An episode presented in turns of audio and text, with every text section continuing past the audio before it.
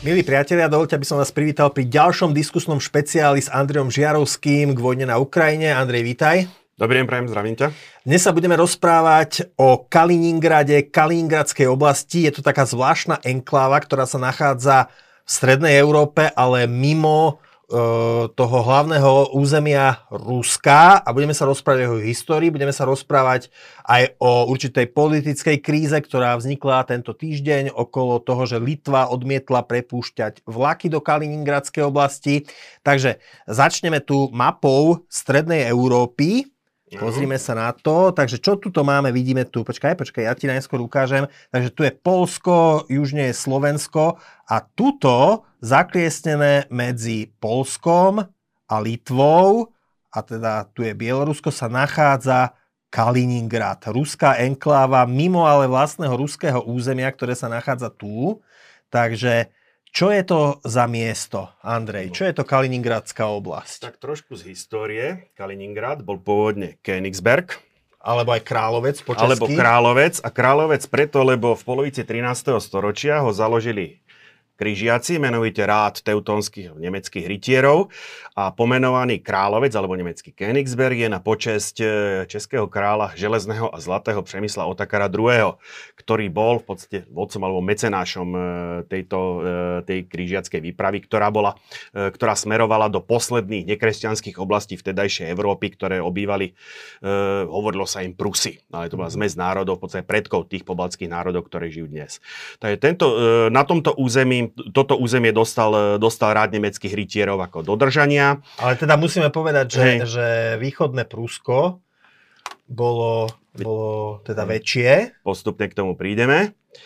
No a v podstate bol vytvorený, bolo, bolo vytvorené územie rádového štátu, ktorý patril, hovorím, rádu nemeckých rytierov. Neustále na seba samozrejme v histórii potom narážali záujmy Teutonského rádu, e, Polského kráľovstva po bitke pri Greenwalde e, sa začal úpadok alebo mocenský, mo, mocenský nie zostup, ale zostup e, nemeckého rádu. Dokonca Poliaci od, odňali rádu hlavné mesto Marienburg, dnešný Malborg a práve Kali, Königsberg sa stal e, sídelným mestom rádu. Ale od e, roku 1460 po rok 1660 pod polskou zvrchovanosťou.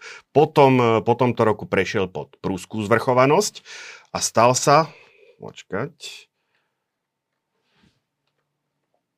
a e, stal sa v podstate provinciou východné Prúsko, vtedy ešte to bol táto tmavšia farba e, po zjednotení Nemecka. E, to bolo súvisle prepojené s nemeckým múzeím. Po prvej svetovej vojne už tam vznikol tzv. Gdaňský koridor, takže bola to zase enkláva, ktorá patrila Nemecku, ale nebola s, tou, s tým hlavným nemeckým územím spojená pozemným prechodom. Čo sa týka udalosti, ktoré potom nasledovali na konci druhej svetovej vojny. E, v apríli 1945 vojska 3. Bieloruského frontu, maršala Vasilievského celú, Kalin, e, Königs, celý východne, celé východné Prusko. Dobili, obsadili Königsberg konkrétne 9. E, apríla a na postupinskej konferencii o rok neskôr, v júli 1945, víťazné mocnosti pririekli východné Prusko do sovietskej sféry vplyvu a sovietský zväz s tým naložil tak, že Königsberg so severnou časťou e, východného Pruska si ponechal, tá hranica iš ide niekde tu, kde momentálne chodím kurzorom, si ponechal, južnú časť e, dal Polsku, ktoré sa v tom momente už nachádzalo v jeho sfére vplyvu, celé to Polsko urobil taký úkrok. Úkrok na západ, kde stratilo v podstate územia dnešnej, teda východ, východného Polska, dnešnej, dnešného Bieloruska, časti západnej Ukrajiny, naopak získalo potom e, územia na Odre a Nise. A z toho Kaliningradu jednoducho urobil ten Kaliningrad, alebo teda Königsberg vtedy mal tu, ten význam, že e, to bol najväčší nezamrzajúci prístav na Balte. A vtedy samozrejme boli, boli súčasťou Sovietskeho zväzu aj Litva, Lotyšsko a Estonsko, čiže Kaliningradská oblasť bola súvisle prepojená s územím Sovietskeho Nič zväzu. menej nebola pričlenená ani k jednej z týchto republik, to Rusko e, bolo, bolo daná priamo pod správu Ruskej socialistickej federatívnej, e, federatívnej republiky. No. A tento stav v podstate pretrval až do, e, až do momentu, keď sa osamostnatili pobaltské, pobaltské štáty, Čiže respektíve keď sa, áno, keď, keď, sa, keď sa rozpadol Sovietský zväz A vtedy vznikla tá situácia jednoducho, a ktorá ešte potom, by som povedal, to vyeskalovala po vstupe Polska a pobaltských štátov do NATO, že jednoducho z Kaliningradskej oblasti zostala enkláva. E, exkláva, ktorá je oddelená od od e, materského územia Ruska. Fakticky to samé niečo, čo sa bolo s východným Pruskom e, medzi vojnami, tak momentálne ako v e, opačnom, v opačnom garde. Ešte možno povedať k tej štruktúre obyvateľstva. Na začiatku druhej svetovej vojny v, Kalining, v Königsbergu žilo cirka 360 tisíc obyvateľov. Pred príchodom frontu ich 115-120 tisíc cirka opustilo e, toto mesto, boli evakuovaní. Zostalo tam asi 200 tisíc obyvateľov, ktorých Rus, teda sovietský zväz, okamžite vysídlil. Prakticky ako do pár týždňov po, po, po rozhodnutí postupimskej konferencie. Zostalo tam napokon asi 20-25 tisíc Nemcov, ktorí boli nejakým spôsobom dôležitý pre chod e, celej tejto oblasti. Tí boli potom vysídlení e, v roku, do roku 1947. Dnes Dnešná Kaliningradská oblasť má asi 470-475 tisíc, e, Kaliningrad e, ako taký má 475 tisíc obyvateľov. Všetko sú to novopríšelci z končín sovietského zvedu, 90% e, osídlenia sú ruské, ruskej národnosti. Len pre zaujímavosť, ten, tú úroveň predvojnovú počtu obyvateľov Kaliningrad e, dosiahol asi v polovici 70. rokov. E, Königsberg sa zmenil na Kaliningrad v auguste roku 1946 mm-hmm. po smrti Michaila Ivanoviča Kalinina, predsedu prezídia Najvyššieho sovietu, sovietského zvedu, fakticky hlavy štátu, alebo formálnej hlavy štátu. A vtedy bolo zvykom vždycky v, takých, v takýchto prípadoch pomenúvať na počesť e, takéhoto buď pri životnom jubileu alebo pri úmrtí pomenúvať na počesť takéhoto významného uh, sovietského činiteľa mesta. Takže Königsberg sa zmenil na Kaliningrad napriek tomu, že pokiaľ len Kalinin v ňom nikdy v živote nebol. Len pre zaujímavosť tie Kaliningrady boli dva vo finále. E, tento kvázi východopruský a potom bol ešte jeden Kaliningrad v Moskovskej oblasti. To je inak vedecké mestečko, kde sa skoncentruje, alebo kde dodnes funguje ruský kozmický výskum raketovej technológie. Dneska sa to mesto volá Koroľov. Mhm. Ja len dodám, že keď ideme možno ďalej do histórie, tak e, s Kaliningradom, predtým teda s Königsbergom je aj spojené meno filozofa Immanuela Kanta, Áno. o ktorom sa hovorí, že vlastne ani nikdy toto mesto neopustil. Neviem, či je to je to, taká legenda. Je to, to, je to, je to, že ako tak, nie som špecialista na Kanta, ale vraj áno, že ten uh, Immanuel Kant nikdy, Kalin, nikdy Königsberg neopustil.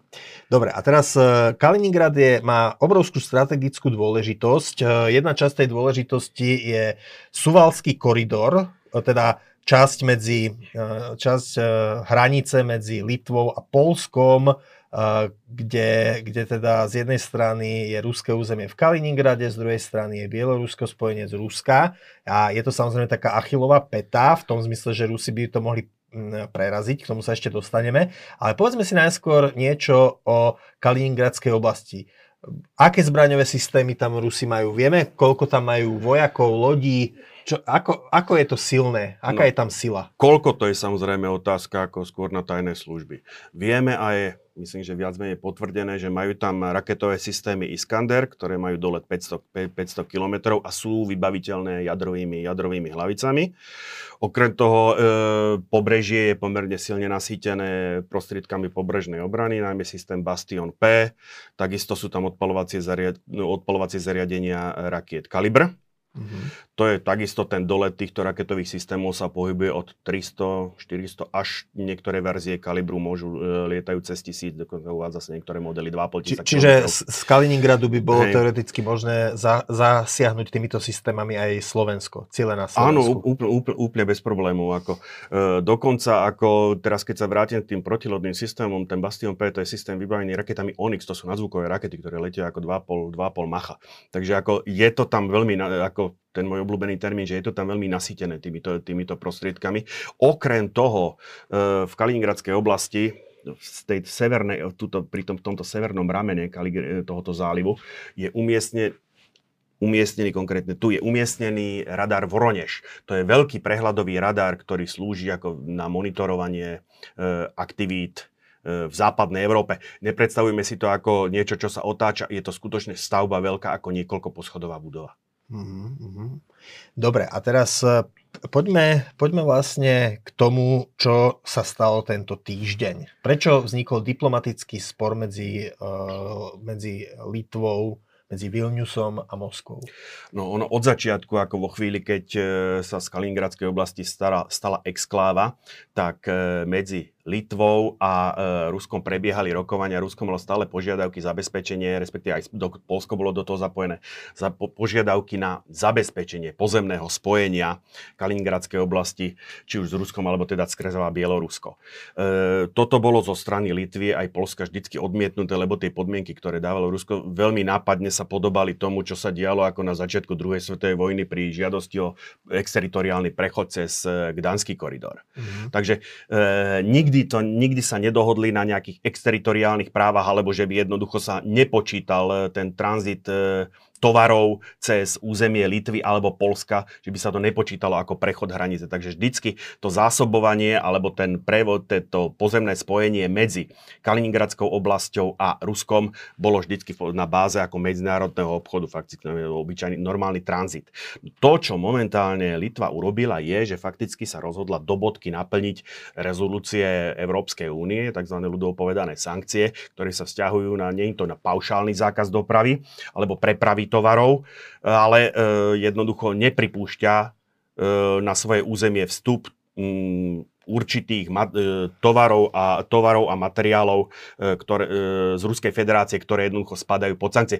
Najväčší problém myslím, že generujú práve, že sa jedná o ocel a mhm. ferozliatinárske výrobky, plus, e, plus e, komponenty pre chemické továrne, ktoré sa nachádzajú v Kaliningradskej oblasti. No na druhej strane, Kaliningrad je prístav, celá tá oblasť má prístup k moru, nie je jednoduchšie zásobovať, e, zo strany Ruska zásobovať túto oblasť z mora, po mori? Tak je to spôsob, predpokladám, že ono m, mm, Ruskej federácii ako, alebo Ruskej vláde nič inšie nezostane, len to riešiť loďami, respektíve lietadlami. Takisto, keďže momentálne platí ten stav, že pre uh, ruské lietadla je fakticky vzdušný priestor uh, Európskej únie uzavretý, tak budú, budú musieť to oblietať okolo, celej, okolo, okolo, uh, okolo celého, celého tohoto, celého územia Estonska, alebo teda vrátim sa na tú predchádzajúcu mapu, tuto vidno, keď tu máme niekde Petrohrad, tak fakticky musí sa tým pádom, oni to musia oblietať medzinárodnými, medzinárodným vzdušným priestorom, medzinárodnými vodami. Či už lietadlom mm-hmm. alebo loďou, tá trasa, tá trasa je veľmi ako podobná. Je to riešiť riešiteľné. Samozrejme, nie je to zďaleka blokáda, to, čo sa dialo v Berlíne, ako myslím, z Ruska som zachytil, že to prirovnávali berlínskej blokáde. Nie je to, nie je to takto, lebo to, ten Kaliningrad a Kaliningradská oblasť to spojenie má. Samozrejme, je to o mnoho dlhšie, je to o mnoho pomalšie, je to o mnoho komplikovanejšie. Mm, Rusi sa už e, vyhrážali, že voči Litve um, príjmu teda e, veľmi tvrdé odvetné opatrenia. Čo môžu Rusi Litve urobiť?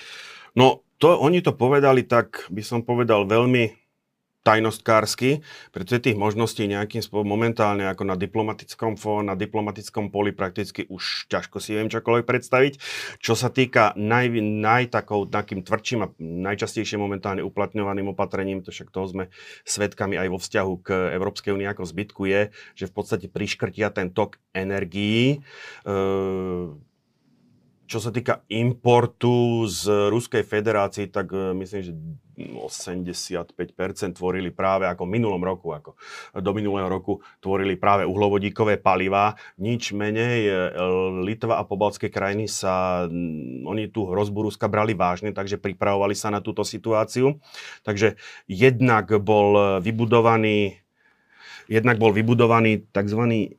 GIPL, Eh, gas Interconnection Poland, eh, Poland Lithuania podstate plynovod, e, ktorý spája e, Polsko s Litvou a s tým pádom aj s ostatnými pobaltskými krajinami a ide v podstate až, e, čiaha až do Fínska. To je jedna vec. A sme pri tej dôležitý toho suvalského koridoru, ktorý v podstate mm-hmm. máme toto úzke, to úzke hrdlo medzi východným výbežkom alebo juhovýchodným výbežkom Kaliningradskej oblasti a najbližším miestom na bieloruskej hranici, čo je vzdušnou čiarou, keď prepojeme tieto dva body, tak to nie je ani 65 kilometrov. Mm-hmm. No, a do tohto priestoru sú, je natlačený, ako som povedal, ten dôležitý, dôležitý plynovod. Uh-huh. E, okrem toho, e, v Klajpede bola, je či, nedávno postavený, pomerne e, dobre vybavený a polbalským krajinám kapacitou vyhovujúci terminál na import alebo na prekládku e, LNG, to znamená skvapalneného plynu. Takže e, netrúfnem sa povedať, s akými problémami, ale Litva sa na, toto, na túto situáciu e, pripravovala. Dokonca v máji sama dala iniciatívne vyhlásenie, že jednoducho odreže sa od e, dodávok ruských energetických nosičov. Trošku iná situácia je, alebo nie, čo sa týka elektriny, Litva, Lotyšsko, Estónsko, Rusko a Bielorusko kým, nezač, kým e, nezačala vojna, alebo v takých tých e, pokojnejších časoch vytvorili, e, čo sa týka spoločného riadenia elektrických sietí, združenie tzv. BREL, podľa, hlavne podľa prvých písmen jednotlivých týchto štátov, ktoré v podstate v zimnej v letnej špičke medzi sebou distribuovali, distribuovali elektrickú energiu podľa toho, kde kto e, mal špičku, alebo bol, bol deficitný, alebo mal pre, prebytok výroby. E, najlepšie z tých pobaltských krajín e, na tom je z hľadiska elektrickej energie e, Estonsko, ktoré je vysoko prebytkové, pretože je, majú energetický komplex Narva, kde sú v podstate e, tri elektrárne, Baltika, Esti a e, Over tá posledná, tu, tá posledná nepatrí ako do tohoto komplexu tých prvých dvoch, nič menej ako dokopy to dáva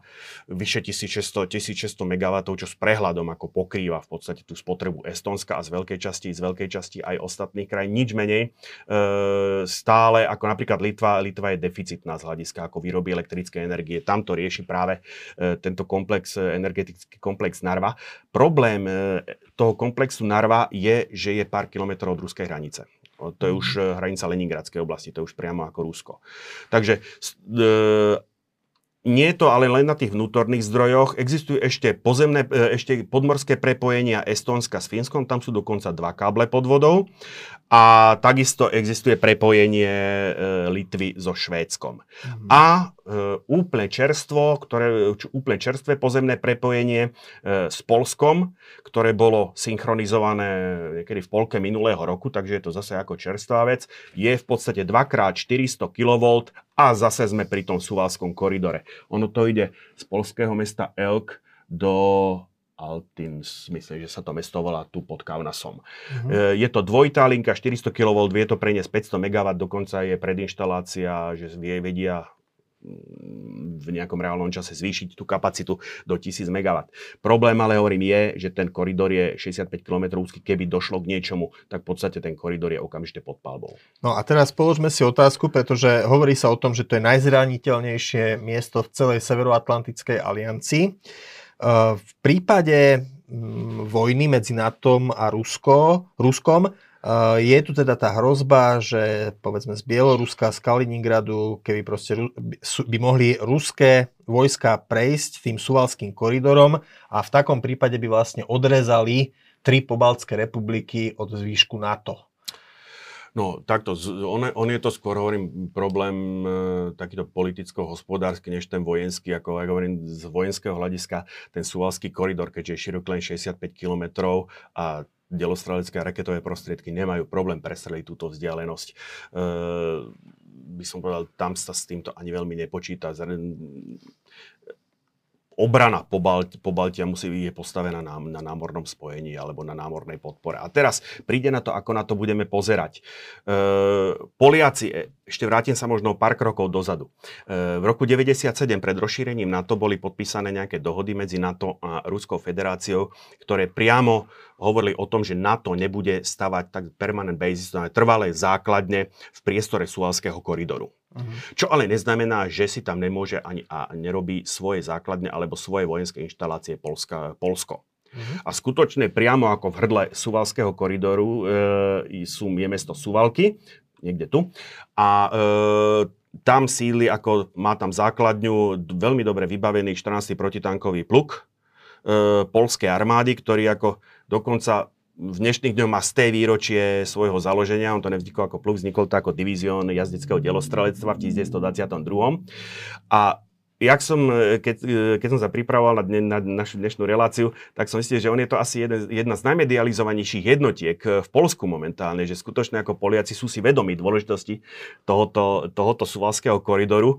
E, veliteľ pluku, e, plukovník Ireneuš Krul e, je jednou z najmedializovanejších osobností polskej armády za posledný mesiac. Jednak to súvisí s dôležitosťou toho koridoru, jednak s výročím, s výročím, so s tým výročím toho pluku, čož Poliaci si toto veľmi akože cenia. Uh, jednotka je vyzbrojená, by som povedal, pre manévrový boj. Uh, Jednak držia ešte aj staršie e, sovietské systémy z čias Varšavskej zmluvy, majú systémy, e, systémy Vichra a systémy Malutka, čo už sú staršie, ale... A čo sú čo? E, to sú protitankové rakety, uh-huh. je to mhm. protitankový pluk. Ale e, prebieha veľmi, by som povedal, intenzívne prezbrojovanie na e, izraelské rakety Spike. Uh-huh. Čo sú ako veľmi výkonné, veľ, veľmi výkonné protiraketové prostriedky. Protitankové. Myslíš? Protitankové prostriedky, áno, ďakujem za Takže e, toto je jedna, jedno, samozrejme ona je istená e, pozdĺž, pozdĺž tej južnej hranice, m, niekde tu sa nachádza, je hlavná základňa e, mechanizo, mechanizovanej brigády, okus nižšie je táto jednotka ešte istená e, hufnicovým delostreleckým, delostreleckým plukom. Uh-huh. Plus e, pár kilometrov od Kaunasu, už na litovskej Áno, strane? Už, už na litovskom území je zriadená základňa, ktorá má ale veľmi zložitý názov a ja si ho takto z hlavy neviem. Mm, malinký momentík. Rudnikaj. A táto, je to základňa, ktorá síce formálne ešte pamätá sovietskej doby, ale v minulosti bola zásadne modernizovaná, má pomerne dlhú vzletovú pristávaciu dráhu a v krátkom čase môže prijať vyše 3000 vojakov NATO. Je vyslovene, je to počítané jedna z predsunutých základní e, pre jednotky NATO tej rýchlej reakcie. Mm-hmm. Takže e, napriek tomu, že ako m, mm, z vojenského hľadiska, hovorím, práve tá úzkosť toho koridoru robí, ako, e, robí z neho veľmi problematické územie, e, NATO nepodceňuje E, obranu tohoto územia a sú síce v súlade s dohodami, ale sú tam sústredené, sústredené e, pomerne silné jednotky, e, ktoré by ho mali brániť. On je to, jak je to achilová peta pre skôr ako pre NATO, je to skôr pre Európsku úniu, keďže ako m, mm, problém je ten, že idú ďalej, jednak ešte sme nespomenuli Via Baltiku, to je v podstate diálničné spojenie Polska s pribaltskými krajinami, takisto mm-hmm. diálnica S61 A5, takisto, to hovorím, to je všetko namačkané do týchto 64 a 3 čtvrte kilometra, ale hovorím, keď sa na to pozrieme z druhej strany, tak po 24. februári ten Gard sa trošičku, trošičku obrátil. E, totižto pozícia, keď vezmeme Bielorusko ako súčasť ruskej moci alebo, alebo, alebo ruského bojového potenciálu, tá pozícia e, Bieloruska s Ukrajinou v boku, s Ukrajinou bažiacou po odplate v takejto mhm. situácii, mm-hmm. tak sa môžeme, môžeme si skutočne klať otázku, čo je vo väčšom nebezpečenstve, či Sualský koridor, alebo či Bielorusko ako také. Mm-hmm. Pretože vid, e, vid, na mape vidieť, jednoducho môžeme pozerať na, Bieloru, na pobaltské krajiny jednak optikou defenzívnou, ako uh, územie, ktoré je v podstate bezprostredne ohrozené ruským útokom, ale takisto naň môžeme pozerať ako na predmostie. Uh, pri, keby, nedaj Bože, hovorím toho, bavíme sa ťažko hypoteticky, a veľmi, veľmi hypoteticky a veľmi by som povedal až špekulatívne, keby k niečomu došlo.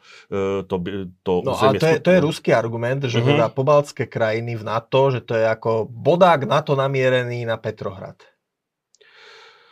No pokiaľ ako, keď si to vezme, že, všetci, že celý svet nemá nič inšie na starosti, len ako v podstate má zničiť, no tak potom áno. Ako táto logika, akože pokiaľ vyjdeš z tej premisy, že skutočne ako všetci ma chcú zničiť, tak potom vo všetkom vidíš nebezpečenstvo. Že ako všetci snívame len Áno, o tom, že, ako ne, že, že v Bruseli a vo Washingtone nemajú nič inšie na pláne, len jednoducho ako, ako, ako, ako zautočiť na to Rusko, čož teda ale úprimne povedané, ako aj to rozmiestnenie jednotiek, ktoré je v podstate produktom práve udalostí, ktoré sa dejú od roku 2014. Predtým dokonca aj ten 14. plug, o ktorom som pred chvíľkou hovoril, ten bol pred rokom 2019 rámcovaný na obyčajný divízión, to je jednotka, náš delostrelecký oddiel. Takže bol znížený jeho význam v podstate až udalosti, ktoré začali, ktoré, ktoré začali rokom 2014-2015 a eskalovali teraz vo februári 2022, viedli Polsko k tomu, že jednoducho zvyšuje tú svoju prítomnosť vojenskú a dosť rapidne práve v oblasti svojich e, východných hraníc, menovite v oblasti Suvalského koridoru. Zase treba dodať, že